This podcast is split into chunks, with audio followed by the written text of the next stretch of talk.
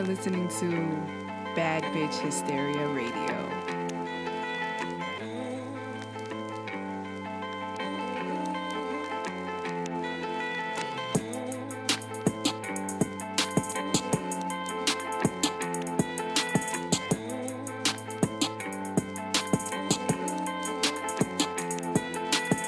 Hey, everybody. everyone watching on Instagram and folks who will eventually listen to us.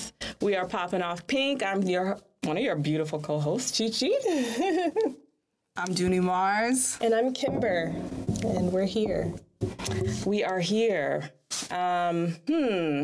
Let's go around and say what our favorite segments were from episode two. Oh. My favorite segment from episode two was when I finally got there. After having, after having being in the wrong place and going through the most. Finally getting there was my favorite segment. But I did get a chance to listen to the episode. And as In its totality. Yeah. and I, I definitely loved every part of it. Um, especially, you know, your guys' points of view on Cardi B and that whole thing, because that was like a really huge event in our, in I guess our time or our era or whatever. But um, I loved that, and I loved how the conversation looped back into healthy friendships and relationships and just defining what those things are. I forgot to put my headphones on. so I was like, oh, something's missing. I really liked. I mean, I thought that it was a really powerful episode that we got to celebrate the queen, Yes. the Franklin. You know that we got to talk about this intense situation between Nicki Minaj and Cardi B, and um, you know what I really like about our podcast though is that we bring issues to the internal side, right? Yes. Like we can make it, we humanize things. Right. So we were able to all connect about things that we're that, that you know we have going on internally like maybe you have anxiety maybe you have some stress and maybe on a larger scale that's why you see people having beef you know Right. because of the the internal things that they're dealing with so i love that we touched on that as well I was just gonna say I love the well the whole thing, everything you guys mentioned, but especially the last ten minutes. I love how Kimber's lyrics spurred conversation. Yes. I love how Junie took us to church. and I don't normally open up because I, I was I think once you got going, you know, that inspired me to open up about my own anxiety and healing. And I know while Cardi was brushing her teeth or while Nicki was getting her mani pedi, they were listening, I'm sure they were able to connect to what we were saying and apply it on a personal level. So this is actually episode three. This is busting it wide open. Yep. We're about to bust it wide open. So I want to start are. by reminding everyone to go to patreon.com slash bad bitch hysteria because that's how you'll continue to see these faces and we can you know we can continue with this podcast so the first thing i want to talk about is exactly what is popping off pink like what does that even mean yeah Well, you started it, so what do you think? yeah what what, does it mean to you what it means to me from the founders? and you guys feel free to agree or disagree. Um, and the reason I started it, we talk about not just women um, as far as artists, but I feel like all the other big platforms they either hone in on women as the artists, and it's just like very limited as far as the images that are okay. Or it's like, well, Drake's not really serious because all his his uh, fans are female. So it's like you either have to be an artist or you have to be some hardcore like hip hop head that knows every fact about everything to be taken seriously. And I, I like the fact that the three of us are different shades of hip hop fans and music fans, more importantly. And because hip hop is now part of the mainstream culture, why not have a woman's perspective? And it's not just my perspective, you have three. Um, and I hope, like I said on the first episode, I hope that people can connect or feel like they identify with um, either all of us or maybe one more than the other. But to me, that's popping off pink. I don't have to come from um, trying to compare myself to like an Ebro or a Charlemagne and, and be like the expert, right? To have an opinion and to add mm-hmm. value to the conversation. To me, that's what popping off pink means. Yeah, I agree. To me, it's just pretty straightforward hip hop from the female perspective. That's it. to me it's like we we bring a, a unique perspective because you know that's why you wanted to start popping start popping off pink it's like you don't hear women's voices as much as men's voices period. Right. so especially in a- in a more male dominated um, genre of music like you don't hear it. So i'm so happy that we're making history. It's like that's what i keep telling people and every time i tell people like yeah it's all women people are always like really? And i'm like yeah it's awesome. It's like three of us and we talk about hip-hop and we talk about all sorts of things and people are really into it. So i think that's what makes this show amazing Yeah, thank you. Even though this is only the third episode, thank you to everyone who's been supporting, who's been listening. Uh, shout out to Vashti. Shout out to Charles Anthony. Shout out to Hip Hop Scriptures. Did I forget anybody? Don't think so. All the new fans. Most of you are new, obviously, because we're new. Um, so, speaking of history, the, the mis- let's talk about the miseducation of Lauryn Hill, and it's been 22 years now. And what does that mean? To me, um, I'm kind of, I, I'm kind of like, kind of flip flopping about it because in episode one, I expressed the significance that album had on me in my childhood and how it exposed me to hip hop and more so uh, refined sort of hip hop compared to what's out now and what has been out. But then on the other hand, I'm like, what does the 22nd year of the miseducation mean to me? Um, nothing, because I feel like we're gonna keep counting. We're gonna keep counting, you know. Um, and I feel like, you know, artists are people. Artists are sensitive people. So of course, I wouldn't say, you know, like bump miseducation. What's she coming out with next? But Right. at the same time, I just feel like, yeah, it's her magnum opus, but like we have to move on. If anything, let's look for the next miseducation. Hmm. Let's not keep harping on what Lauryn has done, what Lauryn has done. Will she come back to us? Like that's just kind of where I'm at with it. It's it's a weird standpoint to be in, but it's me and I'm weird, so weird is awesome Yeah, I think we're all weird. Yeah. I think that's what makes us cool. Uh, well, you know, for me, I was calculating in my head and I was like, okay, when, when, so 22 years ago, I was like, what, like 10? I don't know. um, and I was thinking about the significance of my life when that album came out. And it's like, that was the first time that I encountered you know, a black woman whose voice was celebrated so much. I mean, she was like making breaking records, right? She got like f- more You than know I'm gonna get to that. Yeah. I'm, I'm- I'm- I'm already into it. Like she had more than five Grammy awards in one night, breaking Yep. records, and like that was an incredible, timeless album, you know. And it's like she really after that, it's kind of like how I feel about Beyonce making um, Lemonade. It's like she doesn't really have to do any more albums after that because I felt like that was like it, and I felt like for Lauryn Hill, that was it for her, and it's like she she created this masterpiece and I- I mean, I know she's created other albums since then, but that was the key to truly expressing her as a unique artist. And I think, you know, I think people kind of hold her. I understand what Kimber's saying too. It's like it's, it's kind of like she's in a time capsule. Right. Mm-hmm. Mm-hmm. Right? Exactly. And it's like we're like, that was 22 years ago. And so a lot has happened since then. So who is she now? Right. But I still have to pay so much respect to her because if I put that album on now, I'm still gonna feel the same way. right, you're still gonna know every word. When I first heard it and how it affected me and, and the vulnerability that she she was able to share on that album. Mm-hmm. You know? There were so many good tracks on that album, but is there any one standout or one you want to talk about? I mean, to me, they're all incredible. I gotta say though that I definitely enjoyed like the second half of it, the half that wasn't on the radio so much as like Ex-Factor and all that. Like, you know, um, I used to love him. It's a song that I find myself, you know, singing in my head every now and again. Um, the title track of the album is also my favorite. It's not like it's very deconstructed, but she sings beautifully, and to me, that's like the most beautiful song on the entire album.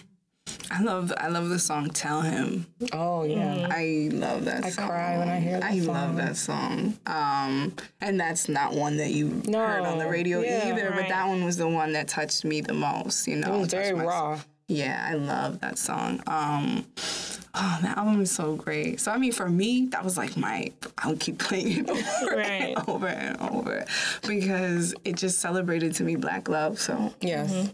I think it didn't affect me personally, but just to have a black woman being so honest on that song, Zion, about her son. oh yeah, And like really breaking it down, like this is what people in the industry were telling me. You know, this is gonna ruin your career if you go forward and have this baby. And now he's an amazing artist in his own right.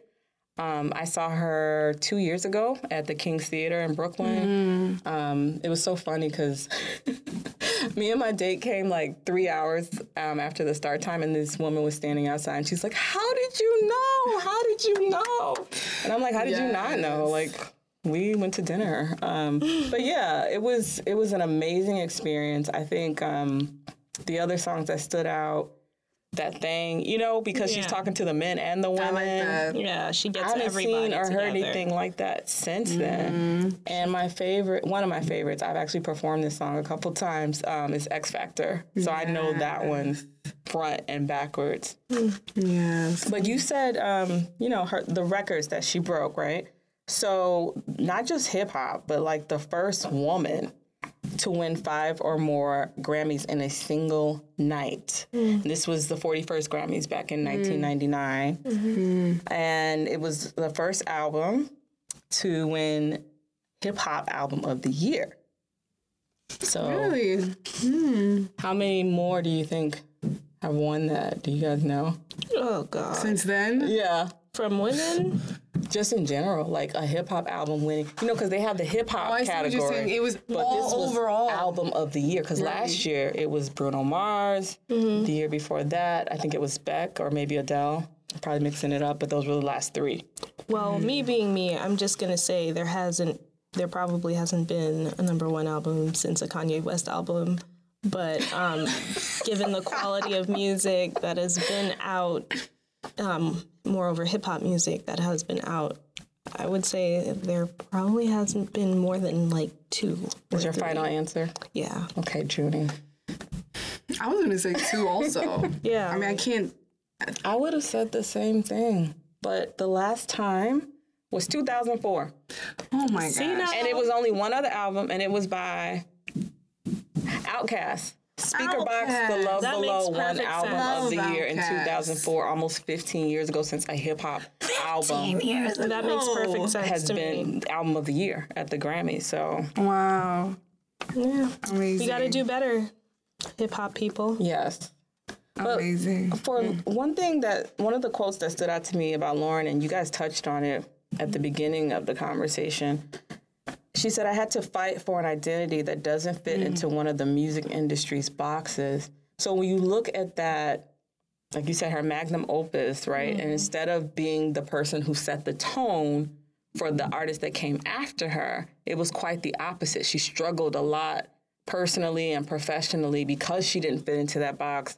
Um, and a lot of things that people chide her for, like uh, insisting that she be paid for all of her interviews and must address me as Miss Lauryn Hill, and people kind of rolled their eyes. Mm. Even though you know the the artists we see now may not be in the same vein as Lauryn, she did um, inspire a lot of that. Like I, I command and I demand respect. Mm. I know Nicki Minaj has spoken about that and how she's fought for some of the you know the streaming that. That actually helped all artists, including Kanye West. Mm.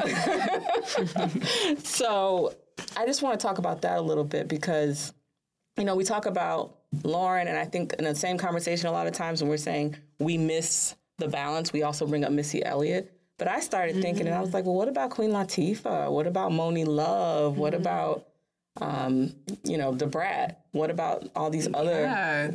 types of women. So I'm not suggesting at all that we um, move away from or, or knock anyone off the mantle. It's just we don't have that variety that we used to have. Some folks that are newer on the scene, I can't tell them apart. They have the No. same look, the same lashes, the same like Same everything. bundles. Some of them sound just like I feel like. Is there a difference between um, Kehlani and everyone else that's out singing now? No, they all sound the same in that like fake singing, reciting poetry, but not really singing kind of voice. And I, Yeah. I don't. It, yeah, it's the quality has declined considerably, um, and the variety isn't there because a lot of the people that are spawning now are literally just they've taken the name inspiration like the word inspiration and role model and they've just contorted it into being like clones of the person before them clones of their predecessor. What i would give um, cardi b for example is that she kind of has her own gimmick going visually. Right. Like it's like a telenovela kind of hmm. diva, queen of salsa kind of thing. Like she's very much channeling like Latino superstar. But for the most part, everyone's trying to do like the bodysuit, cat suit. You make a good thing. point though, because I personally I love Rico Nasty. I love her first album, I, her latest one. I, Blocklist Poppin' is in my playlist. But I was thinking about this earlier. Uh, When it comes to Cardi or other artists like her that have kind of have this following on social media in this day and age, even if you're like the best or one of the best out there, is it a must-have that you also put yourself out there and share your life on social to really gain that following and gain that traction? What do you think? Wow. It's just, it's just, you know, much like our economy and the environment, it's just a hot mess right now. That's just how I see it. You know, everyone comes out with something and then it's like, like either they flop mm-hmm. or they Azealia Banks. Like I had a lot of faith in her because when I saw her perform in live, I was like, okay, she's getting it. Yeah. She's got breath control. She's got the talent. What does she do? It, it's just I don't know. I just feel like no one's got the stuff. No one's got the mm. stuff right now. Yeah. But do we want the stuff? We need the stuff. What do you mean we want the stuff? I don't know because I don't think you know. I don't think I don't Tekashi Six Nine for example. Oh, he's not a whether you like him or not. Like he's banging or whatever, but he's not a better artist in my opinion than a Joey Badass. But Joey Badass isn't doing stunts on Instagram. Right. So is that like what's gonna make you or break you? That these days, yeah, because frankly, like, you know, I keep saying it over and over.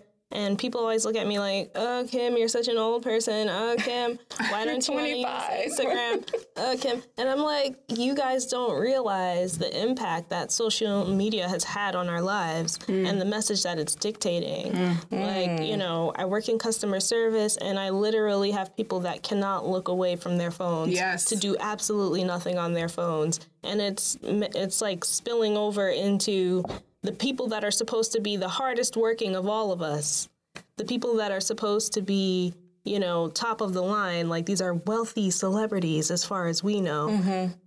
and all they do is what we do. Wow, Wow, that's deep. I feel like you know that you make such a good point. It's like we become.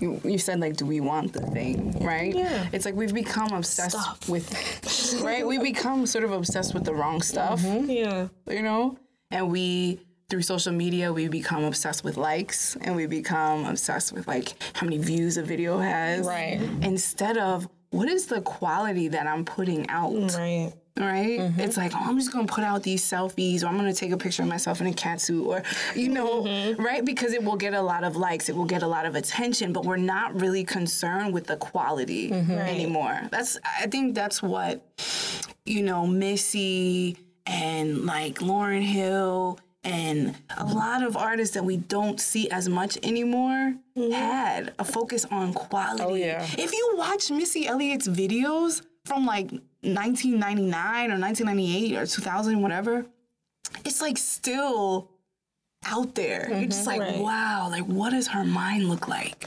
You know, like that's what I always think when I watch Missy Elliott's videos. Like they, they never get old to me, mm-hmm. and I'm just like. What I want to like go inside her brain and just like see what's going on Exactly. because she was so advanced, and that's what I don't see now. Right. Right. What I see now is a package, mm-hmm. mm. Right? and it's a package of the same stuff. Exactly. It's repeated in every single artist that is popular. And I'm just like, what is going on? So where does that come from? You think? Because we did have a lot of diversity at one point, and you still had the girls with the, you know, you had the little Kims and the Foxy Browns. In my opinion, it's two things. It came from number one, a place of adversity mm. for the artists. Like all of them went through something to some degree. If you watch like Missy Elliott, like you said, her behind the music, like I think she was abused as a child. Mm-hmm. She went through a lot. A lot of those artists went through a lot. And then, you know, our lives are very streamlined these days because of social media and technology. Like the most I have to worry about is if I can pay for my Uber or not. Mm-hmm. Whereas back then, for them, it's like either they're walking home or they're taking the bus or they're just gonna have, they'll be lucky if they have enough money for a cab. Like, and then, you know, there are deeper things as well. Like, you know, when we think about it, like you're a mother, you know that maybe your children have more so first world problems. Right. If oh, any absolutely. if any. And I can say the same, and I'm sure to some degree Yeah. you can say the same. There isn't as much to worry about as there was back then socially. You know, like, yeah, we're protesting, but we're not rioting. The most that we have to worry about is like being robbed for our iPhones. You know, like I feel like they came from a place where it's like it's it's harder, mm-hmm. so they're pushed further and they have to come up with more hmm. or in cases of like creative minds such as Missy Elliott's it's like you have to retire to a certain place Right. that you can in turn put out and put into what you really want to do whereas us we're just looking at what the next person's doing. And it's like that's good enough for them. So you know maybe I should try it and maybe I should do it. And that's just it. Like it's just it's I feel like that's like the first part I of it. think we got here partially mm-hmm. because when you were trying to break through and you were Roxanne Shante and then, you know, MC Lyte, it was like, I got to be just as good as the guys. And I do think they were still mm. authentic, but their images weren't what we see now. Mm-hmm. So then when a Little Kim came around, it wasn't that they were trying to go back and redo an MC Lyte. It was like, mm-hmm. you're still here, she's still there. I think what happened is, you know, how we go through, we're going through a time now where we're trying to break down barriers and extremes. And I think because, you know, strippers were looked down upon for so long that when we finally embraced that, um, not just in hip hop, but like more mainstream, they went to the extreme with it. So now everyone has to look like or carry themselves like a stripper. And it's like, no, that's fine. Like let's let's be celebratory. Let's include that, but it doesn't have it be that's where the cookie cutter came through, I think. Yeah. And then plus not just the fact that we embraced it and it was no longer taboo, that's what you see as we talked about before on all the reality um, love and hip hop shows, right? It's always stripper turned artist or Yep. something like something along those lines. someone trying to come So up. then it was like, well, this works. This is sexy. People love it. And for the past, what, has it been like almost 10 years? Yep. That's what we see. So that's why even if you're not from that life, that's what you present yourself as. And now we, Mm-hmm. we're saturated with a bunch of lookalikes in hip hop. Yep. Yeah, that's so true. It's the same look. and the aspiration is limited because it's like if the person right next to you is doing the same thing, why would you feel the need to mm-hmm. elevate right. or to try something different? And that's why people like FKA Twigs oh, don't pop the way they should. She does. She doesn't pop the way she should. She's not just talented, she's gorgeous. she mm-hmm. is. And she's different. Extremely. But that's what I was gonna say. I don't feel like being different is encouraged anymore. Right. no.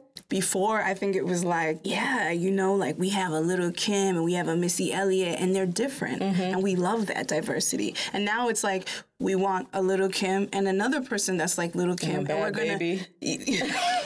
and we're gonna, oh my god, um, and we're going to pin them against each other Right. because there can only be one, and that's it.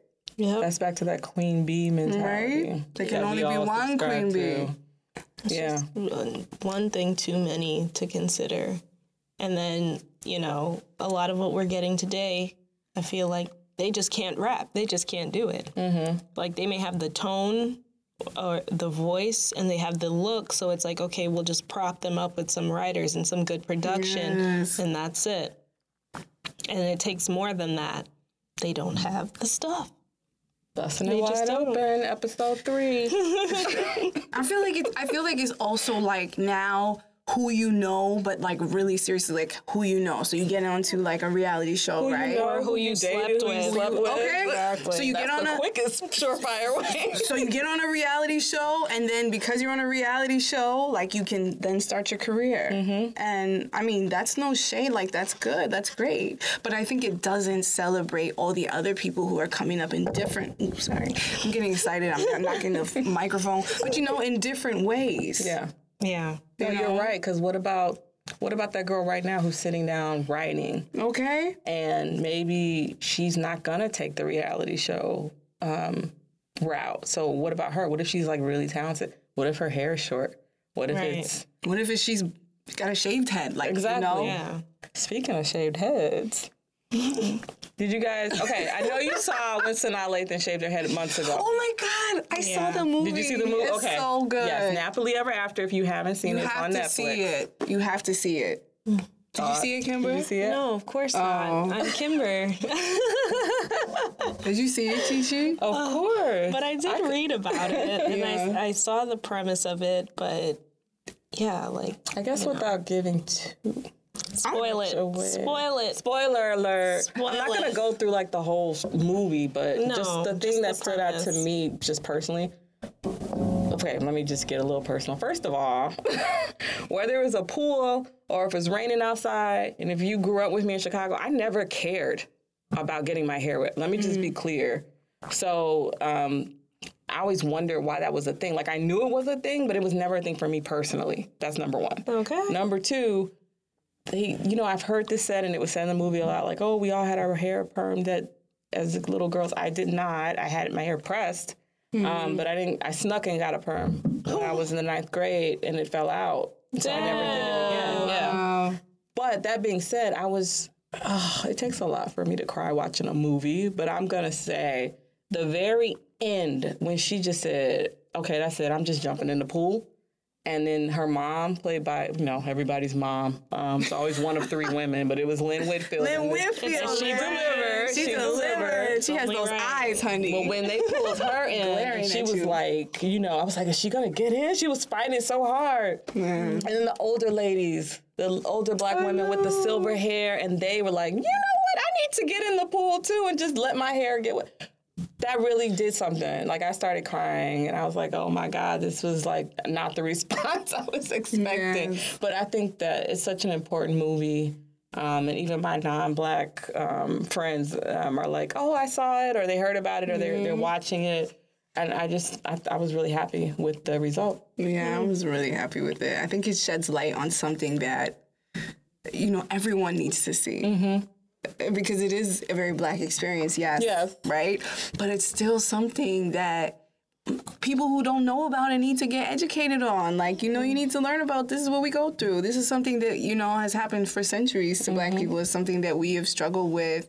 And every woman you talk to, and I'm sure men too, have a hair story. Oh yeah, the know what I men I'm mean? learning about even more now. You know, um, one of my friends, her son wants to grow his hair out, and the dad is very like corporate. No, yeah. and it's not even that big. It's just like a you know afro, and he's like, no, you have to keep it clean. You have to keep it neat. And, and she's like, let him express himself. And I was like, whoa. So it's like going on with the guys too. Yeah, Yes. it's just I guess sharing the human experience just from one spectrum, like one part of the spectrum. But yeah, it's a very real thing. You know, everyone although all the people that were natural for like 10 seconds and aren't anymore, like we went through that.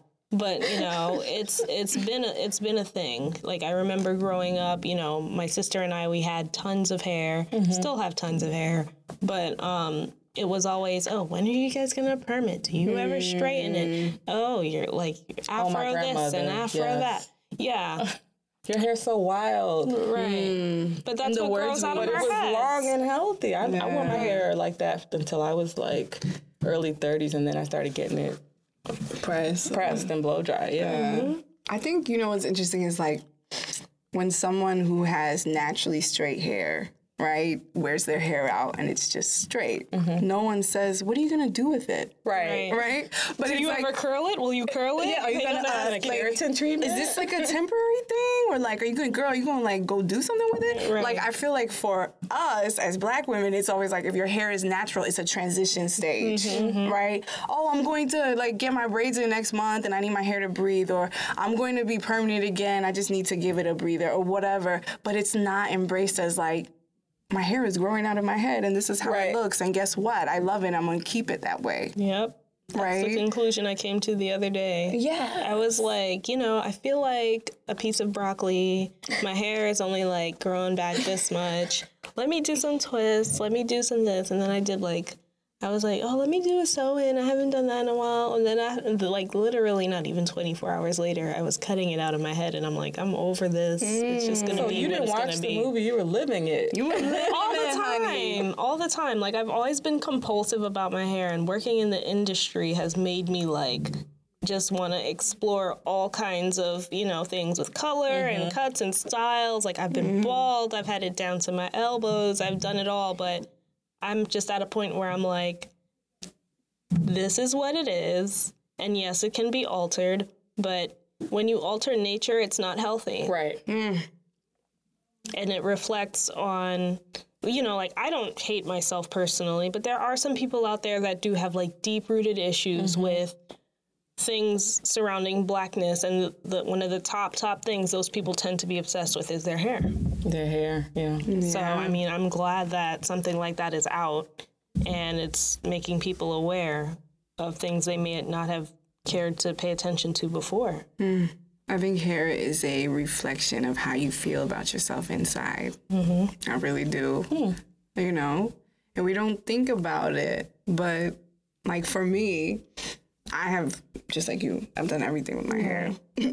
like for two years, I had it just bald, like shaved. You mm-hmm. know, and that wasn't was it great That, It yes, I was about. good. Kimber, I was about to say that was like my favorite Yes. hairstyle. Yes. Like it is the most liberating. And and let me tell you, like people of all ages would come up to me and be like, "Oh my god, I love your hair like that." Like Right. older women, everybody. Everybody. And it's like because it's just you. Mm-hmm. mm-hmm. You know, and it's like I I was going through a period where I was just feeling like people are defining me by my hair, mm-hmm. Yeah. and people always want to control my hair mm-hmm. and tell me what to do with my hair. So you know what? I'm gonna shave it off, and I'm not. I'm going to learn who I am without hair. Yeah. yep I would say I've always and been who is she a compulsive bad too. bitch Okay.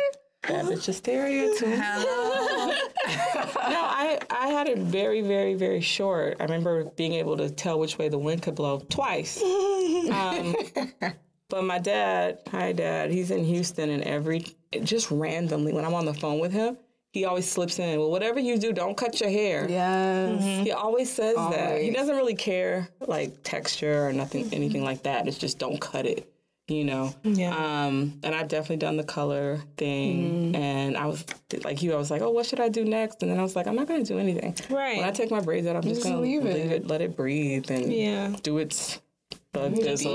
Yeah. Let it Millie rock. It's fine. But you said okay. something about two things: the, oh, the hair reflecting what's going on inside, Mm-hmm. and you know, some folks dealing with um, the hatred. I think you Mm-hmm. touched on.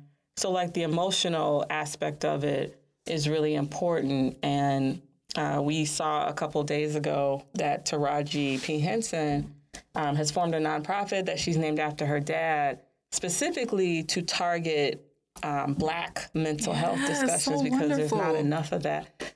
So many thoughts on that. Like, I won't go crazy because I want you guys to jump in, but first thing I was like, Amen. and then she's really taking a creative approach because one of the things Taraji's doing, she sold some of her personal items so that that money then is donated to um, inner city public schools for art in their bathroom. And she, the, the reason she's doing that, she's like, well, you know, the bathroom is where people get talked about, people write stuff, um, to make bully, bully people, people fight. So if we could have art there, maybe it just kind of changes the tone. I just thought that was beautiful and such a creative way Very of attacking it.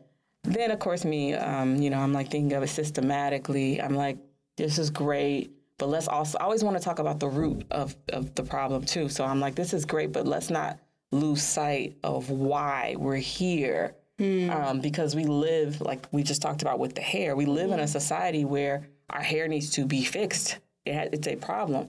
My complexion, you know, if you find me attractive, it's in spite of my dark brown skin, hmm. right?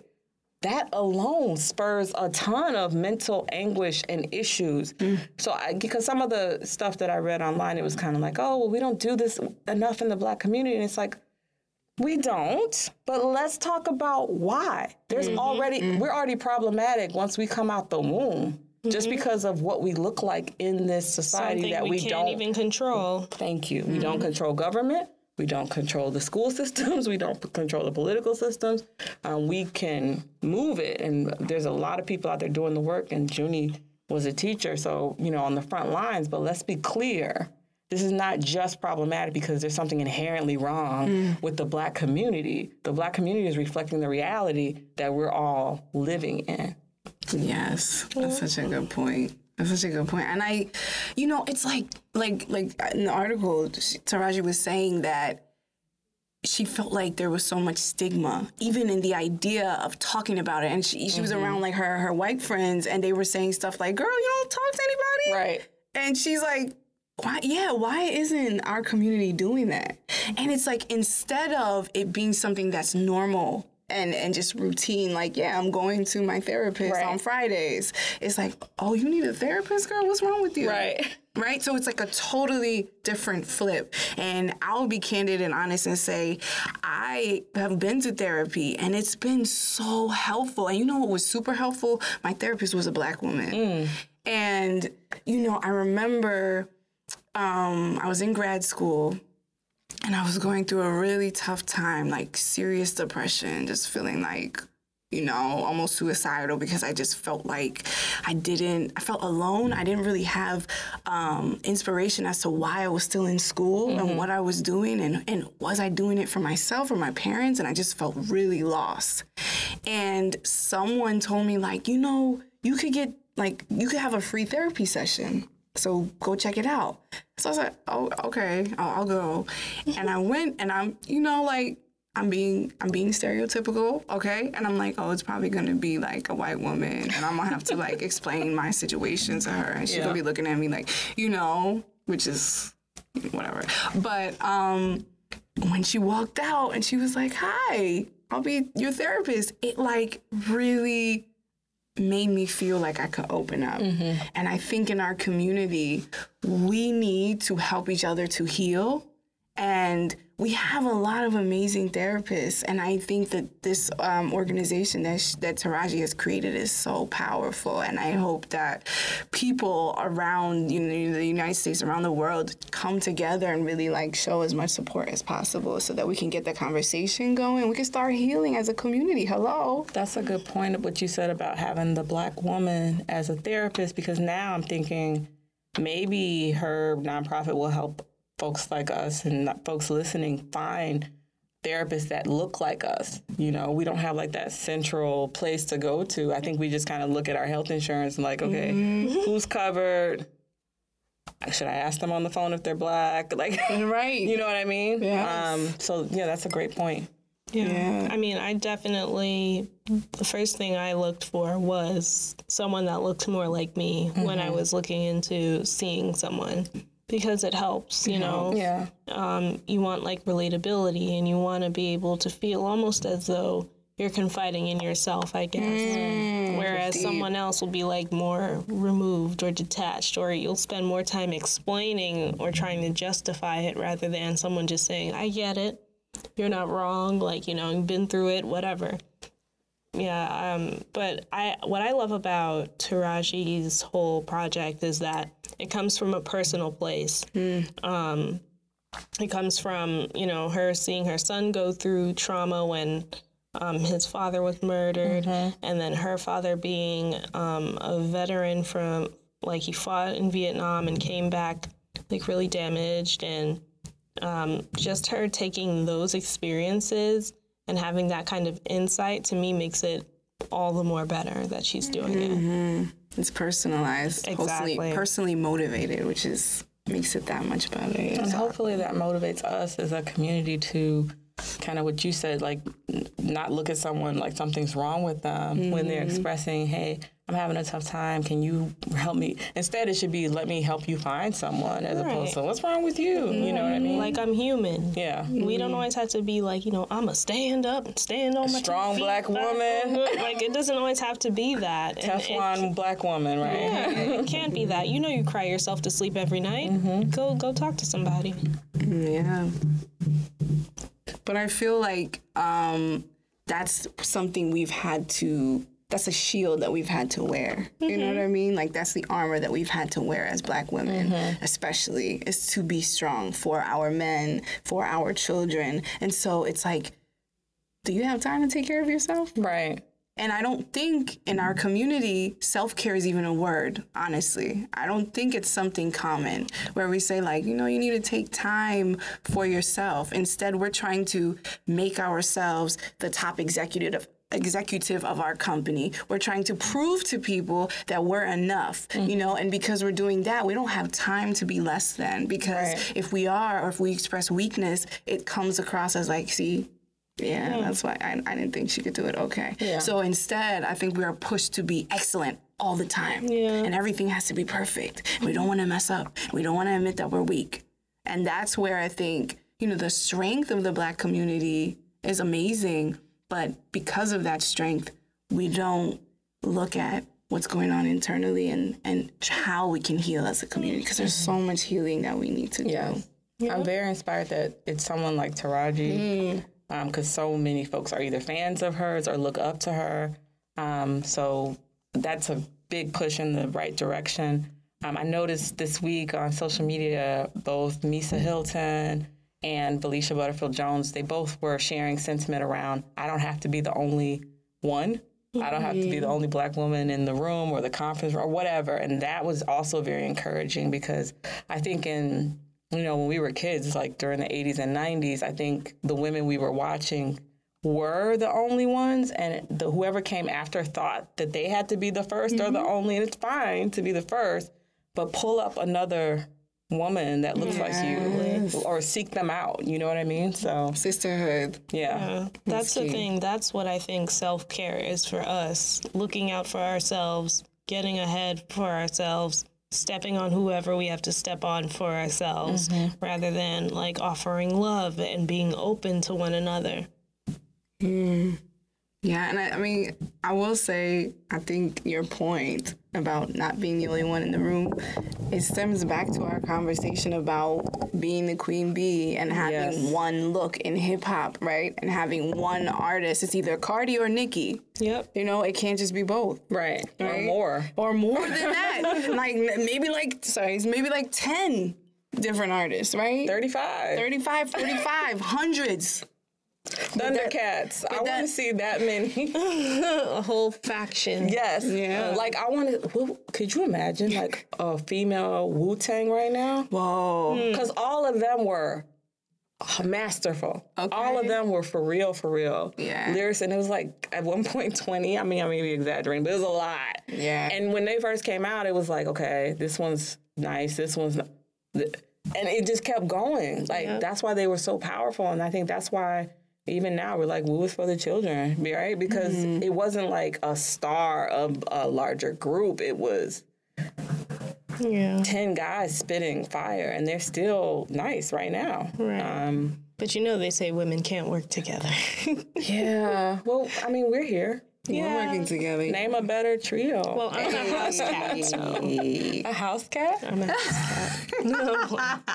but yeah, That's um, your it'll definitely take um, some very special people to create that like a league of female rappers or even so just dope. more love that. just more. What would we call that league of? I gotta think about that. League of Extraordinary MCs. I don't know. Something like that. that would be a hell Can of a y'all thing. like send us suggestions? And We'll hi the to best everybody ones- who's watching. We'll put the best ones out. Um, I'm a dream about that. I like that idea. yeah, it's definitely worth a thought. Well, since we're talking about more than Cardi and Nicki, let's talk about an up and coming artist. Um, she's been featured. I think she was known mostly for her collaborations and her performances with Chance the Rapper, who I personally love. Um, her name is Noname. She's out of Chicago. I have listened to her latest uh, mixtape probably 10 times just because I really wanted to dig in and get a feel. Um, so I'm just going to share my early thoughts, just being completely raw and honest. And um, just so everyone knows that's listening and watching, we're going to continue to do this going forward. I think it's only right that we at least highlight and talk about other um, up and coming female artists in hip hop. So the first thing I thought was she sounds like Chance. yeah. That was my first thought. Um, you know, with the first song on at the beginning of the album, and then I kept listening and listening. I was like, "Oh, that's kind of funny. Oh, that's interesting. Oh, that's kind of freaky." Um, she got a little sexual. It's like, all right, all right, all right. But the whole tone, you know, as far as like the the music, it was all very laid back. There wasn't like a shake your booty song, which is fine. I'm not saying anything is wrong with that. But there wasn't like a, you know, I'm, I'm gonna listen to this while I'm getting ready for a night out or something like that. Um, But the topics shifted. So the sound didn't shift that much, but her wordplay, the topics, and that type of thing shifted. Um, I heard a little bit of Erykah Badu. I heard a little bit of Lauryn Hill. Um, I'm not saying that those are her influences, but that's what I heard. Um, but overall, given where we are and, and all the stuff we talked about, it was just refreshing. It- you know what I mean? Like, I want to see what she has coming next. Um, I would love to see her do a collab with someone like a Jazmine Sullivan or something like that. Love someone who can Jazmine really sing. Sullivan. Not just sing, but sang. um, so I, you know, I like to watch artist development, but her voice and her cadence and her subject matter and just the whole vibe for me, it was very refreshing. In in this time where everyone's trying to like play the same game. That was just my take on Noname. So shout out to Noname. Yeah, that's cool. That's cool. Here we go. Get ready. you know, I, I just want to make this disclaimer. Um, going forward with all future shows, I'm sure I will be the person that does not have the popular opinion. I also would like to say that I typically don't like to critique people on things that I cannot or do not do. So while I am not a rapper, I am an avid listener and I am a musician's daughter. So what my take on Noname's mixtape was while I did love the production and I liked the vibe that it was setting, um, I felt like I was listening to her through a wall. Like her her voice, her articulation, like it just wasn't clear enough for me to like really grasp what she was saying or what she was talking about. It almost put me in mind of like um, D'Angelo or Bilal, like one of those, you know, it's like how they have those kind of, it's like they're singing, but it's like internal dialog mm-hmm. like drunken dialog with mm-hmm. yourself. Like when you go, when you're coming in the house late at night and you're fucked up and you're just like, oh, man, oh my God. like that's kind of how her music translated to me. And then I was listening to it, and my boyfriend's like, "Oh yeah, I've heard of her. Um, listen to the song she did with Chance the Rapper, Lost." Mm-hmm. There, it's like, okay, I got a clearer idea of, you know, not so much her capability because the mixtape definitely she showcased like skills, like she she has a flow, she can rap, Right. she can rap, but the execution on Chance's song was better than the entirety of her mixtape. Like I felt like she could have been a little bit she could have enunciated a little more. And you know, it just made me harder to follow her. And typically when I'm enjoying an album, I'll like I'll hear a song and I'll be like, "Oh, I want to hear that again. Let me start it over." Or I'll want to listen to, to the album again, or I won't walk away from it. I've walked away from it and I haven't played it again. So that would that's kind of just how I feel about it. But um, all the same, I think she's on to something, and I hope that she continues to, you know, keep doing what she's doing. I mean, I I love that she comes from a spoken word background, and you can really hear that in the way that she raps, right? And I think it's it's almost like you're at her spoken word show with music behind it, and I appreciate that. Um, and it does sound refreshing, like you were saying, Chi Chi. But it's it's cool because like she doesn't sound like anybody else right now, and that's what I appreciate about her is that she doesn't. She gives you this uniqueness, but it's also a little bit familiar, right? She was giving me this diversity of being a little bit neo soul, like you know, I, I could hear a little bit of Erykah Badu in there, a little Bilal. Um, but I was appreciating. It was kind of like nostalgic for me because when I was in high school, I was doing a lot of slam poetry competitions. That's what I did for. Um, Word? Yeah, We need to have a slam poetry competition because I have some poetry You too. do? I'll just judge Oh, yeah. because I Yeah, Kimber will be the judge. I can't with I can't with spoken word. You're gonna be the Randy, Can't. I'm just like, Randy yeah, right. Like it's a no for me.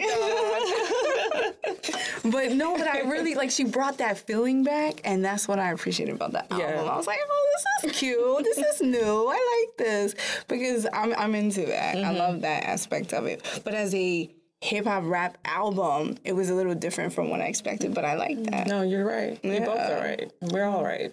I think the thing that made me feel a little detached from it too is that she kind of made me think of what her listeners might look like. And it's those fake woke young kids that, you know, are out there doing their thing, but it's like, you know, they kind of sleep with everybody and their lives are a little messy. And, you know, they, they, they wear stones and they burn incense, but they don't really know what any of it means. Like, you know, it, it just kind of. I mean, to be fair, that's the folks that we just said she was influenced. That was their life. They were messy. Yeah, like you know, she kind of like the the gypsy part of her last name. Like Yeah. that's kind of the vibe I got. But I just feel like the the audience is probably like you know in the fake woke hemisphere. Whereas like when I listen to other things that she's on, it's like I get more of a sense of like of what she could be. Mm-hmm. Not so much like who she is. I don't know if like that particular mixtape she was just trying to channel like a different thing altogether. You know, I just it just kind of went over my head a little bit. I was a little detached. okay. So would you recommend um, to the people listening that they check her out? What do you think? I mean, of course, it's always worth, you know. I mean, there are some cases where I'm like, I wish I could take back those 20, 30 minutes. But in this case, you know, with what's out now, um, this is kind of like a ray of sunshine. Hmm. So I would suggest like listening to it just to just to if not give yourself hope that something better is coming. Just expose yourself to something different. Exactly. And also, like, hello, we have to support our women artists out here. That as like, well. Yeah. give it a listen because what we don't give attention to leaves, right? So we have to remember we can't just talk about we want more women in hip hop, we want more diversity, but then we're like, no, oh, there's a new okay, mm, we gonna listen to. We have to support, you know. We can we can feel how we feel, but I think it's always important, like Kimber says, to give it a listen. Like give, it, a give, give it a chance. Give, it it, a a So stream. Noname, you got a ray of sunshine, refreshing.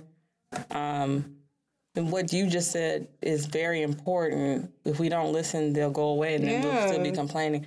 What I want to say, I'm not at all suggesting you go full Cardi B, um, but what I am suggesting, because I looked at her social media, give us a little bit of you. It could be this is what I eat every Wednesday morning, but just something. Because I didn't see, um, I didn't get a sense. I like to get a sense of who the person is, Right. not just by listening to their music, because I am on social as well. Um, that's what I do for a living. So I want to get just some sense in whatever way is authentic to your voice. give us a little bit of you. That's that's my advice. Yeah, like show us what body glitter you use, like which stone you're gonna like stick on your forehead today. Whatever works for you. can't. You know. But you know, the kind like Kiki, you make an interesting point um, because I remember when H.E.R. first came out, you know, and there was all this talk around, was she not showing us who she is? Right. we don't see what she actually looks like, even though you could Google and like you kind of like find out who it is. But it's like there's some mystery in. Right. You know the artistry, mm-hmm. and I think a lot of artists are doing this now um, because it's like I want you to just be about my music. I, I want to be about your music Yeah. too. Like you know, and for women too, I think it's it's it's a kind of cool angle mm-hmm. because it's like what we see first when we look at women artists. Oh, how do they look? Are they pretty? Right. Oh, you know, mm-hmm. instead of like what she look like from the back. right, right. Instead of sorry, instead of like how she sounds. Yeah. You know, and so I do like that. Um, there's a little mystery. So just get into my music. Don't worry about what I look like. Get into my music. I like that. I do But too. hip hop's personal. Like we were joking and saying Thundercats and you know Wu Tang was like the gods and we call each other gods. I do feel like hip hop are like our Mount Olympus to an extent. Like Yep. our I don't. I'm, uh, BeyHive, don't come for me. I don't care as much about Beyonce's personal life as I do my favorite rapper, and not so much personal life, who they are as a person. Mm-hmm. Because when you rap, it is so much more personal. When you do your poetry slam, when I do mine, mm-hmm. I'm letting you see inside of this craziness, right? And hip hop is just that. Like it's your raw word. You're not performing a song. We don't care if Beyonce wrote her song or Bruno Mars wrote his song. That's never gonna come up, right? As long as they entertain and shake it around and all that stuff. And we're like, woo, yeah, that was a great show. But with rap, rap, rappers, how to rap, you're giving me part of you. Right. Hmm. So with her, she can get away with it, even though people at some point became stalkerish, like you said. but with a rapper, like that's part and parcel of the game. I feel like, like you really got to give me some of you. It's true because that's why so many people, you know, took it to heart when Kanye said what he said and they were crying and all of that because it's like, you know, some people they feel like they're on a first name basis with a lot of said Was Well, that what he said? What? Which one? Speaking of fake woke, Well, you know, like uh, the the guy on TMZ Oh, the and the slavery. young, Oh, yeah. like everyone was so hurt, and everyone was like, you know, like we looked up to you, we were counting on you, you were like carrying Mm-hmm. Yeah. the flag for us. It's like you know, hip hop artists are essentially your neighborhood hero. That's true Even when you just hear little high school guys talking about rap, they talk about it like they know the guy. Like, nah, he don't do that. He don't do this. Nah, he be like this. It's like, you know, it's just Yeah. like you said, it's more personal. But for me, um, I liken that unwillingness to expose herself as kind of like the way the Gorillaz do their thing. Like Gorillaz, it's just like, you know, screw what I look like, look at these dolls and listen to my music. yeah, And I can appreciate it from that respect because that like will make me want to co- like go looking for you. It'll- It'll make mm-hmm. me want to see. It's kind of like doing it in the opposite, like you know, kind of flipping it a little bit. Like see what I have to offer you mm-hmm. 1st and mm-hmm. then you can look at what's on the surface. And I feel like it, it increases engagement, but from Yeah. true fans, like true followers, you know, mm-hmm. people who really want to find out like who you are and what you're all about, instead of just like like double tap on your picture because they think you look good. Right. Like Iggy Azalea got away with so much because she looks like vanilla ice cream, you know, in human form. But then she did that thing that she did, and now nobody cares. You know, it's like just just deliver right. and deliver something good and deliver something real, and everything else we can fall in love with later. Mm. Okay. Thanks. Yeah. So speaking of Kanye, um, you know, when you said people were hurt, this is the same person who on live television said, you know, George Bush doesn't care about black Yeah. people. That's a forever classic moment. And even some of the things he said in his lyrics when he's like, you know, when he get on, he leave ass for a white girl. Yeah. A lot of people were like, oh, somebody that gets it. And they're saying it. And then, you know, he married Kim Kardashian. um, and you don't have to be a fan or you can love it. But, you know, this week he addressed quite a few folks um, in defense of his wife, right? At the end of the day, that's his wife. They have three beautiful children together. He came at Drake. He came for Tyson Beckford Nick Cannon. and Nick Cannon, who Nick responded in a very public Oh. way. That was interesting. Yeah. And then, you know, by the time we, we, we looked at it and we got to today, they, they've had a truce. Nick even did a freestyle um, to talk about. Nick is always A hot he's mess. always thinking about the business angle. I feel like because even before the the freestyle he did, when he did his public response, um, it was like, oh, can you you can be on the next Wild and Now, but I'm gonna speak my mind. I do like the fact that he made that very clear. Like I'm not trying to fight you, but you're not ever gonna tell me what I can and can't address or say because I'm not saying. Just this is what he said. I'm not.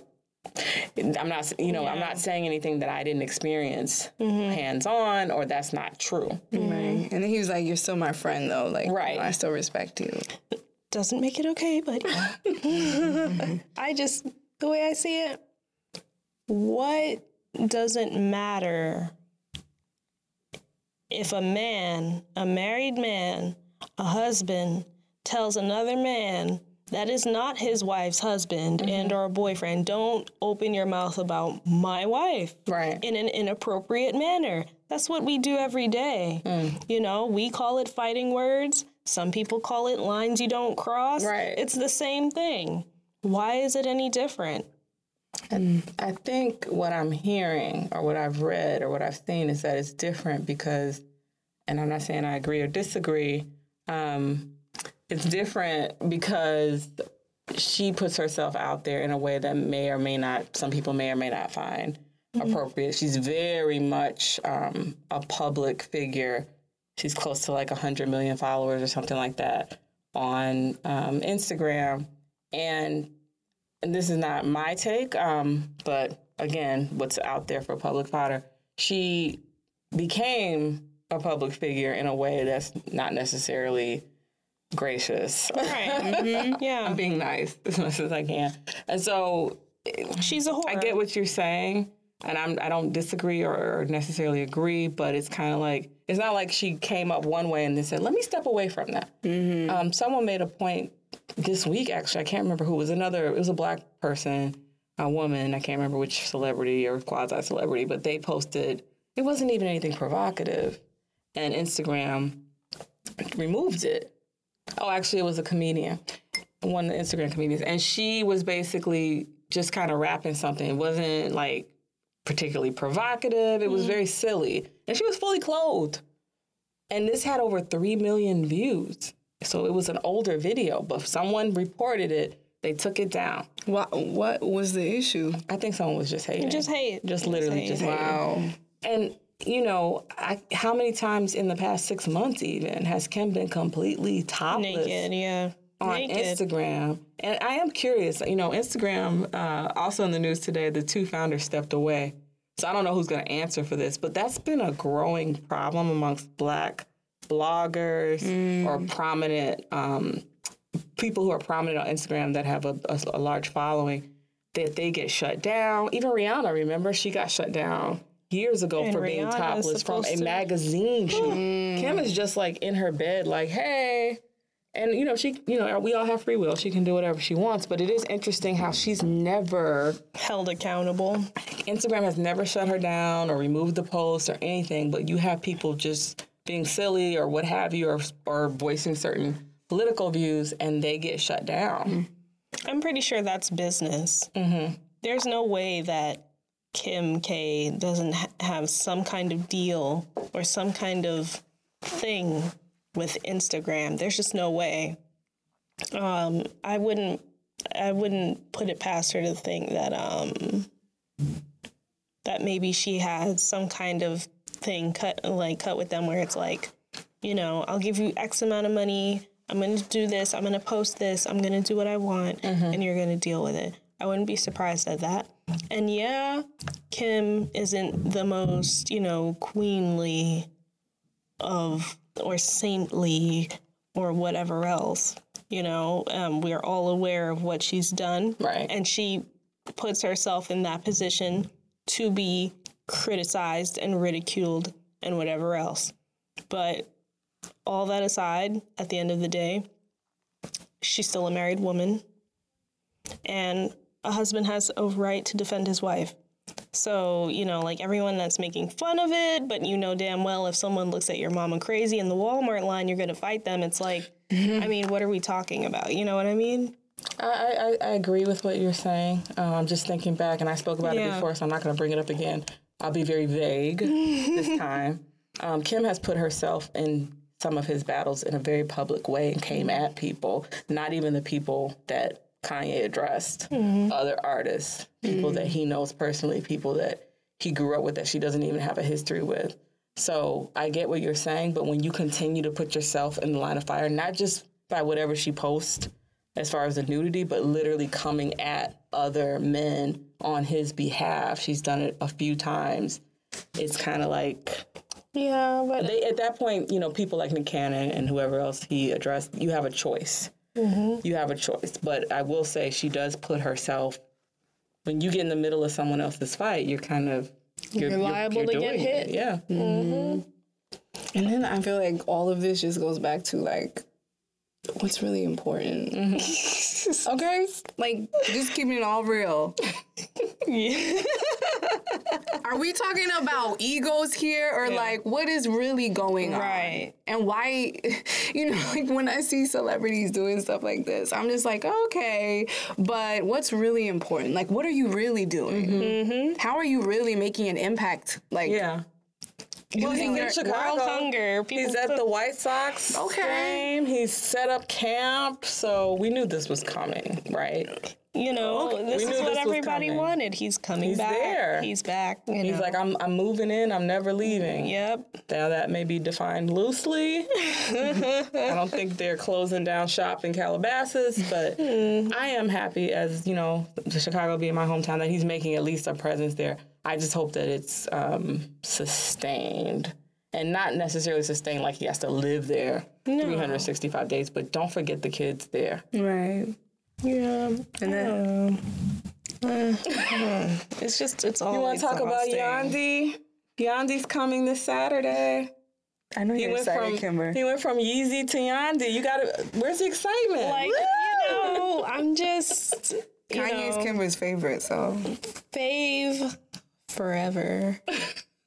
You know, I owe him so much, and he has given so much, and he continues to give so much. And, you know, I'm down. You know, we went from Kanye to Ye to Yeezy to Yeezus, and now we're on Yandhi. I'm with it. I'm with it. You know, I'll just stretch my third eye a little wider and try to walk in the light that is Yandhi. It's okay. I'm with it. I'm down. I'm hopeful because, like I told you, I've been following him for a long time. I've been to three of his concerts. After Ye and some of the antics, I'm a little bit removed. um, but I'm hopeful because we talked about this on episode one. I wasn't feeling the Ye album. Eh, There's one song that I have in, in my rotation, and there's a couple other songs that were okay. I loved the Kids See Ghost project with Kid Cudi. Um, I really was disappointed with Ye, so I'm cautiously hopeful um, for Yandhi. I'll say Man, that. it, love has to be real, G. and it has to be unconditional and unselfish. And you cannot have one foot in on this. It's either you're all in. Look, I'm all not. in to listen, but like if you if you burnt the mashed potatoes, I'm not gonna eat them. I'm gonna eat off the top and be like, mm, try next time. So I have I have the utmost respect and for his cooking abilities. I just need him to bring it this time. Like put some smoked turkey in the greens and some apple cider vinegar, chop up some onions. So what do put you some both- sage on the dressing. What do you like? What do you both? Because you both are more fans of Kanye than I am. but um, what are you both hoping? Like, if you could see three things in this specific album, come on, like let's get into this. What are those three things that you want Kanye to deliver? That butter on the mashed potatoes, let it drip down. What would that be? Pastor, not spe- specifically Pastor Bennett, but like when he used him on. Um, my brain is not working. Not this past album, the one before that. The orange. Oh, the orange. The orange album. the orange album. Father stretch my hand. Okay, okay. Like- Pablo. Thank you. Okay. I had a The total brain life fart. I'm of sorry. Pablo. The life of Pablo, like, it doesn't have to be Pastor Bennett, but the fact that he went so old school, Chicago gospel. You know, Chicago's soul. You hear Mm-hmm. soul from our artists typically. So I want the soul back, and I want some booty shake music, and I want some honesty. But I don't want honesty about your sex life or your drugs. You can leave that. Right. Like I'm over. I've heard enough. I don't want bleaching assholes and the have to models you screw. Like I'm over that. Yeah. Can you dig deep and let me in and leave that part out? I want to know what's going on.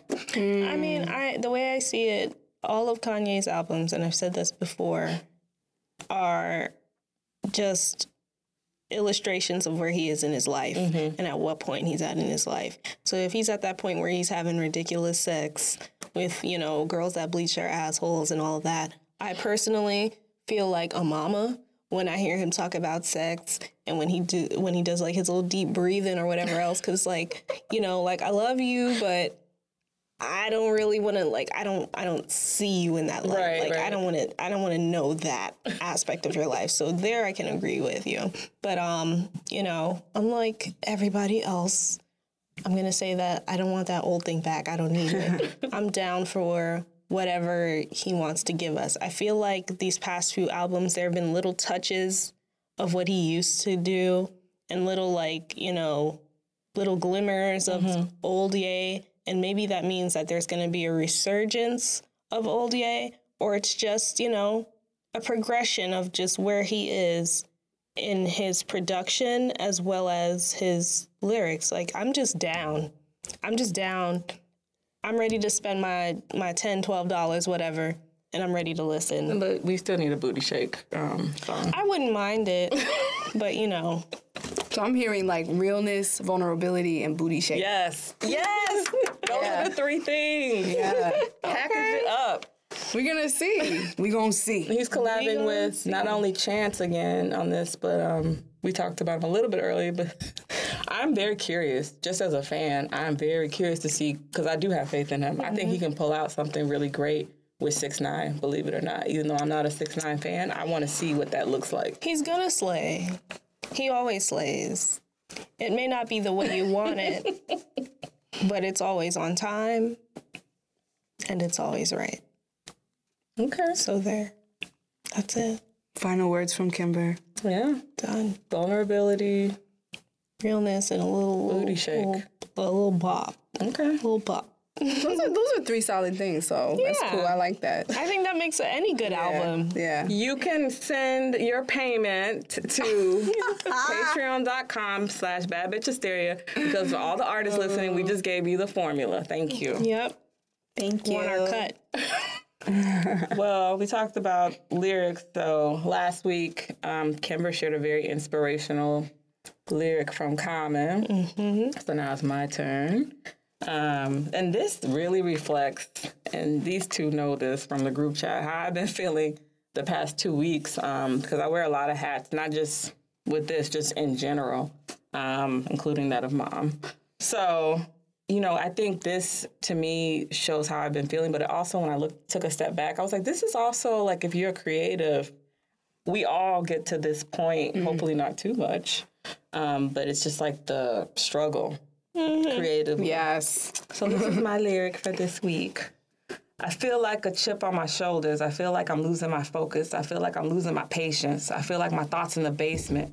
Feel like I feel like you're miseducated. Did you catch that? Yep. Yeah, I like that. Feel like I don't want to be bothered. I feel like you might be the problem. I feel like it ain't no tomorrow. Fuck the world. The world is in and I'm done pretending. And fuck you if you get offended. Okay. Okay. So I slipped that miseducation since we talked about Lauryn Hill. But that's from Kendrick Lamar. Oh. Yes. Feel. And You see, was- but I liked it so much better in your voice than Kendrick's annoying ass voice. We're His not gonna grating do this, ass because you know I love Kendrick. But no, in all seriousness, it was um, it really did. I feel like capture like what you go through mm. in the struggle of trying to establish yourself mm-hmm. as an artist or as a creative. As a person. and especially when you, like you said, Junie, when you are focused on putting out good content and it may not be connecting or the audience may not be growing as quickly as you want. Everything in that lyric, that's how I felt. And I know that's how he probably Kendrick felt when he he wrote that. He was like channeling that, especially like, you know, I'm doing good stuff, right? Like you're the problem. You're miseducated. I you're am the not problem. the world is ending because I can't. I know my purpose and I'm doing it, but it's not happening fast enough. So then you really feel like the world is ending, right? Mm. So that's my That's so deep. That's a good one. That's a really good one. Better from your mouth than Kendrick's, but very good. Very good all the same. I mean, I think it ties back to the beginning, though, of this episode where we were talking about the miseducation of Lauryn Hill and that album and the significance of that album. And it's like a lot of, there are a lot of creatives out there, there are a lot of awesome artists that are putting out work, but I feel like the world is not ready to receive it yet, you know, in the sense that um, maybe the mindset isn't there yet. Yeah. So you are creating this amazing content, but it's just like I said about Missy Elliott's videos. Even if you look at them now, you're still like, wow, that's like kind of like futuristic. Yeah. That's like that's like a way ahead of the time like that she was doing it. It's just timeless in general. Yeah. And that's the thing. Like, not a lot of people today. I feel like, like as much as I love Future, like I love him, I love him so much, but. Hmm. Will Mask Off be the shit 20 years from now? I can't promise that. I think it will. Uh, to who? Once we gonna be like woman- 60, like Mask Off. like, no, like, I am. When I saw that woman, it was a black woman. She did like the violin hmm. solo to it. Oh, I was, was like, this. That's how you know it's classic. I mean, just because it can be I'm gonna be 65 into it, I'm sorry. like that's the thing. Like I just the longevity of it. Taking my dentures out. oh my god!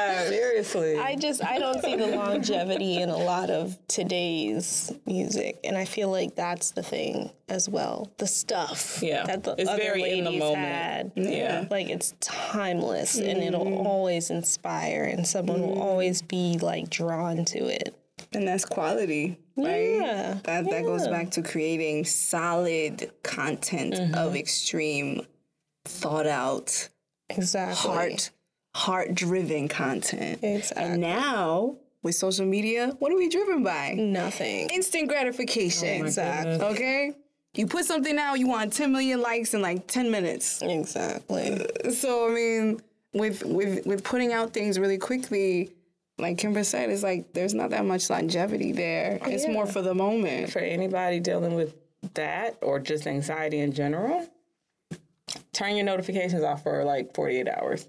Makes a huge difference. Oh, I- It's not even that all of us are necessarily looking for likes. What I found when I turn the notifications off, I'll be doing something, writing something, having a conversation, about to call someone, about to pay that bill I need to pay or whatever, and then notification, right? And so as soon as I see the notification, thank you, you get distracted.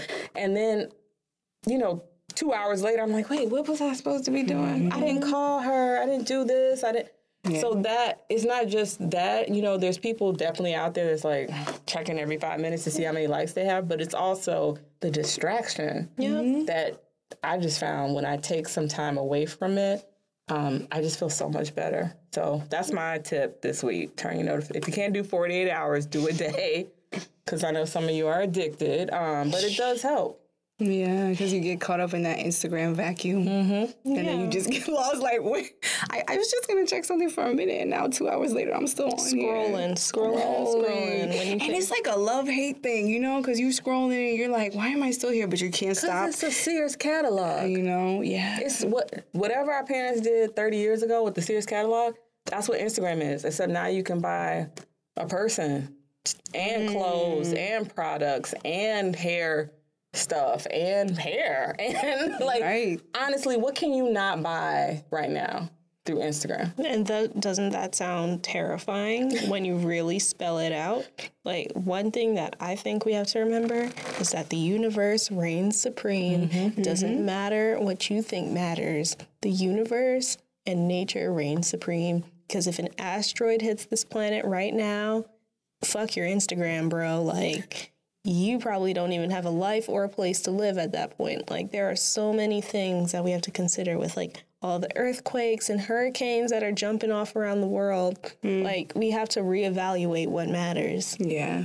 And we have to also, you know, realize that yeah, we want instant gratification, but if something isn't meant for you in that moment, it's not going to happen. Absolutely. Hmm. Don't force it. And I think, you know, one thing that social media does is it's an amazing connector for us, but it's also, you know, somewhere where we go for escape. Mm-hmm. Right? Yes. It creates a, you know, like movies create escape for us. But I think Instagram is like a held, handheld, not just Instagram, social media. I like Instagram, it's no shade, but it's like, you know, um, but it's like a handheld escape mechanism that anytime you don't want to deal with your own reality, what can you do? You can go on Instagram, you can go Be on Facebook, someone you can go on social media, like Twitter, whatever, and be someone else. And it's like, okay, that's kind of cool, but it's also like it takes away from just our own sense of self sometimes. We get lost. We get lost in in in what other people say is valuable about us instead of what we value about ourselves. And that to me is when it becomes kind of like, hmm, maybe I need to like reassess my life, Yeah, and then you think my of focus. And then, like the amount of time that goes into it, the amount of hours that goes into these virtual things. I remember I used to read so much. I used to read like almost every other week, I'd be on to another book. Now it's like, I'm just like, I could have been reading, mm-hmm. I could have mm-hmm. been drawing, a million other things that people probably used to do. Go outside and actually meet people instead of stalking people. Mm. like, you know, it's just it it's altered so much whether we care to admit it or not. Mm, such a good Yeah. point. um, like like your garden, like nurture your offline mm-hmm. connections. I have started reading more. I know we both read the same book uh, recently. Oh, so good. And I haven't been able to get back as much as I would like to, but I have been, you know, forcing myself to take time away to read, to go outside, um, been enjoying the fall weather. Um, and just, I've been, and what else I've been doing is just meeting up with people. You know, I used to be that Personal person. I was that horrible person that they'd be like, we need to get together. And I would always find a reason not to. Oh God. I have been meeting with my girls and new friends and old friends. So, and I'm really enjoying that. Like, mm. I have some good women in my life, including these two. Oh yeah, I mean that is so important to to nurture your relationships, and we often forget about that because now we can connect with people mm-hmm. over our phone, and it's like, yeah, I texted her this mm-hmm. week, so we good, you know. But that's not enough. Just reminded me. Facebook launched a dating app this week, Oh, if that really? was really needed. Of all the things that we need, Wow. as if as if Facebook transcripts haven't been used for the past 15 years in divorce proceedings. Now there's a dating app, Wow. and that just cemented that I will never go back on Facebook. ever hot mess. And I feel like everyone keeps saying the 90s, the 90s, the 90s, the 90s. And it's because we had that opportunity to meet people in like natural, organic, mm-hmm. authentic mm-hmm. ways and make connections and develop ourselves through different experiences in life. Whereas now it's just, oh, I like her three part closure sewing. I'm gonna get one. Oh, I like how fat her ass is. I'm gonna get butt shots. Like, you know, it's just, I don't know, man. I mean, I just, I think what it is now is you have to be, you have to work a little harder. That's what it is. It's like going to the gym. You have to build that muscle mm. now because that muscle is not something that comes naturally anymore. Yeah. Mm-hmm. Right? So it's like you have to push yourself outside of your comfort zone a little bit and say, you know what? Yes, I'm going to meet up with this person for coffee today or tea mm-hmm. today. You know, or yes, like something, I, I'm- I feel like you, Kimber, like I actually, before, I never liked to read. Really, you? Full disclosure, like I never like to read I for would my have never guessed that. entire, like up until maybe 20s, 20s, I would say. And then when I started discovering this whole world of self, uh, self help and and um, self improvement, I was like, oh wait, I, I can read these books. I like this, but I still wasn't able because I was running around all the time to find time to read. So what I've done recently is I've started integrating it into my morning routine. Hmm. And making it an essential part. Just like when I wake up in the morning, I gotta brush my teeth. I wake up in the morning, I have to read for an hour or 30 minutes That's good. and I read actual books. And then when I'm on the subway, I do my best to listen to a podcast or an audible book. Mm-hmm. Because that's an awesome way. Like if if you can't, because I know now nowadays it's like it's kind of hard to sit down and like read a book. Yeah. But if if because we're always like traveling, if you can use maximize, I'm really into this, guys. Like maximizing your time. If you can find an audiobook, find a podcast where you're learning something new, and on your commute while you're walking to meet your friend, or while you're on the train, while you're in your Uber, or whatever, like listen to something. And that's like 30 minutes where you were traveling, where you learn something new in 30 minutes. So I listened to, I think it's called Talk Brothers podcast recently. Um, we follow each other's account on Instagram. Um, so shout out to them. Um, and I'm always trying to see like the new podcast that Pods In Color is promoting. Um, so shout out to them as well. Oh, I like, yeah, I like that. Shout out podcast. to um, shout out to producer Just Cuz because he gave us our theme music. Um, also from Chicago. Any other thoughts we want to share before we close out? Um, the same thought I always have. God damn it, people do better. Just get your shit together. I'm Shit exhausted. Together. said I'm exhausted. exhausted. Like, you know, people don't look where they're going, where they walk. When they walk in the street, they just stop. They just make turns. It's like the consideration is lacking. Like, there's so many things, so many fundamental things that I'm sure all, if not most of our parents have tried to instill in us that's just missing, you know? And another thing that I want to talk about um, just pertaining to women and women's safety because this really grated on my nerves. Like, I wasn't even so much traumatized by it, I was just annoyed that it even happened. Um, like, a couple weeks ago, a man attempted to masturbate in front of me on the train. Mm. Oh my God. Life in New York is hard enough. The fact that I gotta stand on my feet for like X amount of hours a day and then swipe a Metro card that I don't even want to pay for because the MTA is like a corporation of fuckboys. Like, I don't even want to pay for that. And then I, I gotta go through that. I gotta stand elbow to elbow with people I don't know. I might catch bed bugs. Right. Now I gotta worry about you. Oh God. And luckily, I was able to get out of that mm, mm, situation. Mm. But unfortunately, there was a woman at the other end of the car that was not conscious. Like I don't know if she was asleep or what, but he went over there to oh. go ch- to go deal with her.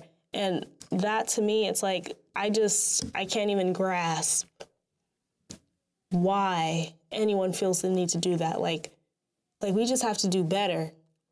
We have to do better. And I don't think that you would know someone that does that, but if you do, hold them accountable. Mm-hmm.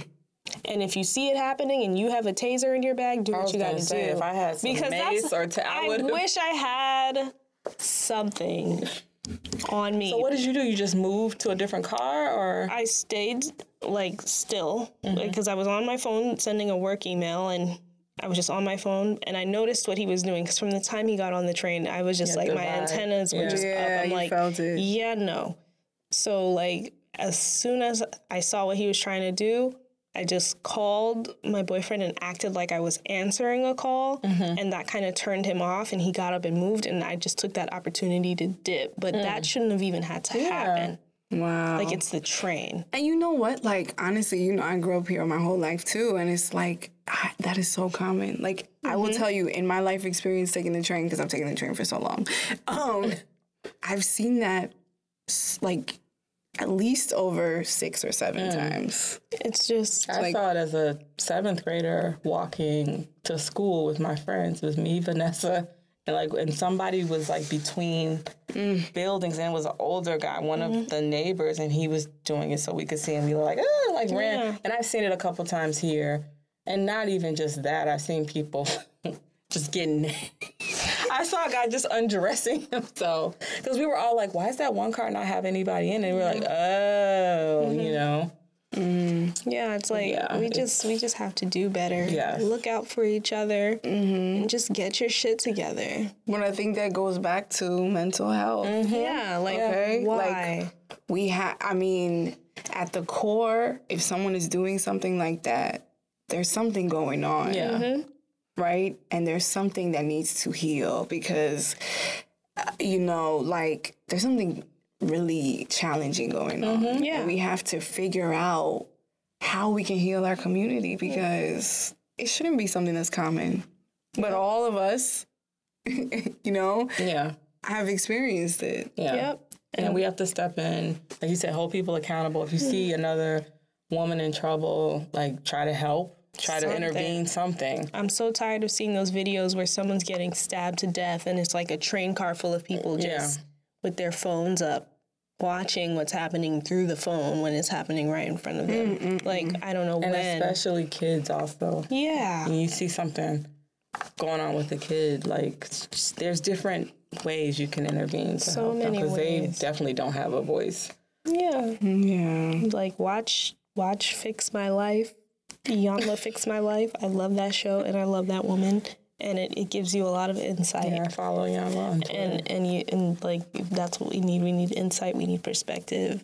We need to pull our heads out of our own ass and get our lives together. Because I'm mm-hmm. tired. I'm I'm literally exhausted.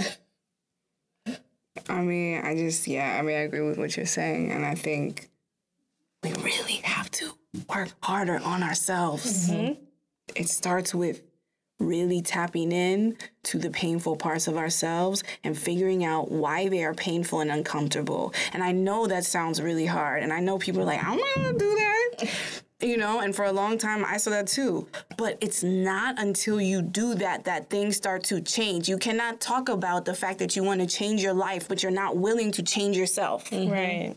It's not going to happen. Right. It takes work. You got to be um, the peace that you seek. That's what I've been Yes. focused on, you know, for years, the past three years now. And it's not something that happens overnight. No. Um, like you said, with the muscle building, it's something you have to practice. And that's part of what's been able to help me with my anxiety, you know, that I didn't, ha- I didn't have claustrophobia before I moved to New York. Um, but it's like the constant, like you said, elbows and things like that. Um, so yeah, um, thank you for joining us for Shout out to Deadly Dragon. Thanks for checking in. busting it wide open. episode three. I'm gonna remind you again that we're on Patreon. Patreon.com. Give us your five dollars. You can do five dollars a month, one dollars a month, twenty dollars a month. Give us your lunch works. money. We're on YouTube. Um, our last episode is on YouTube. Thank you for the thousands of people that tuned in. yeah, shout out. Thank you. We're on iTunes. Obviously, if you're watching this, you know that we're on Instagram. We're on Twitter. We're on SoundCloud. And we thank you. Yeah. See you next time. We're going to have a lot of silly videos and photos after this. So. Peace out.